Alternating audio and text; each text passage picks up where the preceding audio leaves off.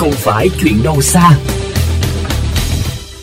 Quý vị thân mến, lần đầu tiên một mô hình kinh tế nêu trong văn kiện Đại hội 13 với nội dung phải xây dựng nền kinh tế tuần hoàn, thân thiện với môi trường, tiếp đến tại luật bảo vệ môi trường mới có hiệu lực từ ngày 1 tháng 1 năm 2022, đưa Việt Nam trở thành nước tiên phong trong khu vực đưa kinh tế tuần hoàn vào trong luật. Bằng những nỗ lực không ngừng nghỉ, Việt Nam đang chứng minh rằng sẽ quyết tâm theo đuổi đến cùng một nền kinh tế carbon thấp bằng cách luật hóa các chủ trương thúc đẩy kinh tế tuần hoàn.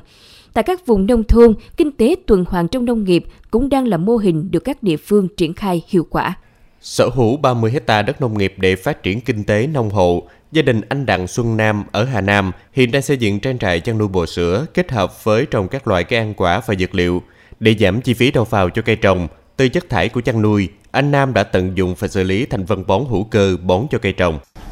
Đầu tiên là cải thiện được uh, cái uh, cái uh, dinh dưỡng của đất, làm cho đất tơi xốp.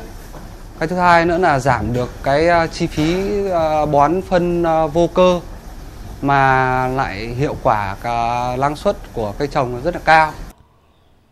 Phân thải từ bò sữa được bơm vào bể chứa cùng với chế phẩm sinh học sau đó phân này được bơm để tưới trực tiếp cho cánh đồng cỏ vôi cùng với các vườn ngô, vườn cây ăn quả. Cuối cùng các sản phẩm trồng trọt này đã quay trở lại phục vụ làm thức ăn cho đàn bò. Đây chính là mô hình kinh tế tuần hoàn mà gia đình anh Nam đang áp dụng nhằm giảm chi phí đầu vào và đặc biệt là giúp bảo vệ môi trường ngay chính khu vực sống của gia đình. Ngay từ đầu khi khi vào bước vào trong chăn nuôi thì chúng tôi đã phải tính được là để để uh, xử lý cái nguồn nước thải này sao cho nó nó phù hợp chứ không thể thải ra môi trường uh, liên tục được sẽ gây ô nhiễm môi trường. Thay vì thải trực tiếp ra ngoài môi trường như nhiều năm trước, khoảng 3 năm trở lại đây, toàn bộ số chất thải từ hai đàn lợn của gia đình chị Trần Thị Quỳnh Huế đã được ông Loan xin lại bằng cách lắp ống dẫn nối trực tiếp về nhà mình. Điều đặn hàng ngày, ông Phạm Văn Loan sang nhà chị Huế để kiểm tra các ống dẫn để tránh các vật cản làm tắt đường ống. Sở dĩ ông Loan tốn nhiều công sức và chi phí mua ống nối từ các hộ đưa chất thải chăn nuôi về nhà là bởi ông muốn giảm chi phí đầu vào để chăm sóc cho hơn hai mẫu nhãn của gia đình. Đây là hình thức liên kết tuần hoàn đang được nhiều hộ như gia đình ông thực hiện trong vài năm gần đây. Những cái gia đình họ gần mà nó nhiều thì tôi lại hạ cái đường ống đến tận nhà người ta.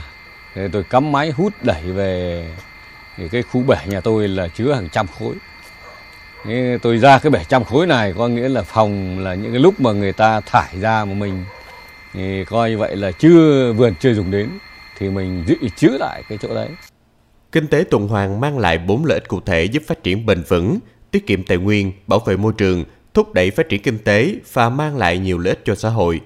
Phát triển kinh tế tuần hoàn đã và đang là xu hướng của các quốc gia trên thế giới, nhất là trong bối cảnh nguồn tài nguyên đang ngày càng cạn kiệt. Kinh tế tuần hoàn không chỉ là tái sử dụng chất thải, coi chất thải là tài nguyên, mà còn là sự kết nối giữa các hoạt động kinh tế một cách có tính toán, tạo thành phòng tuần hoàn trong nền kinh tế.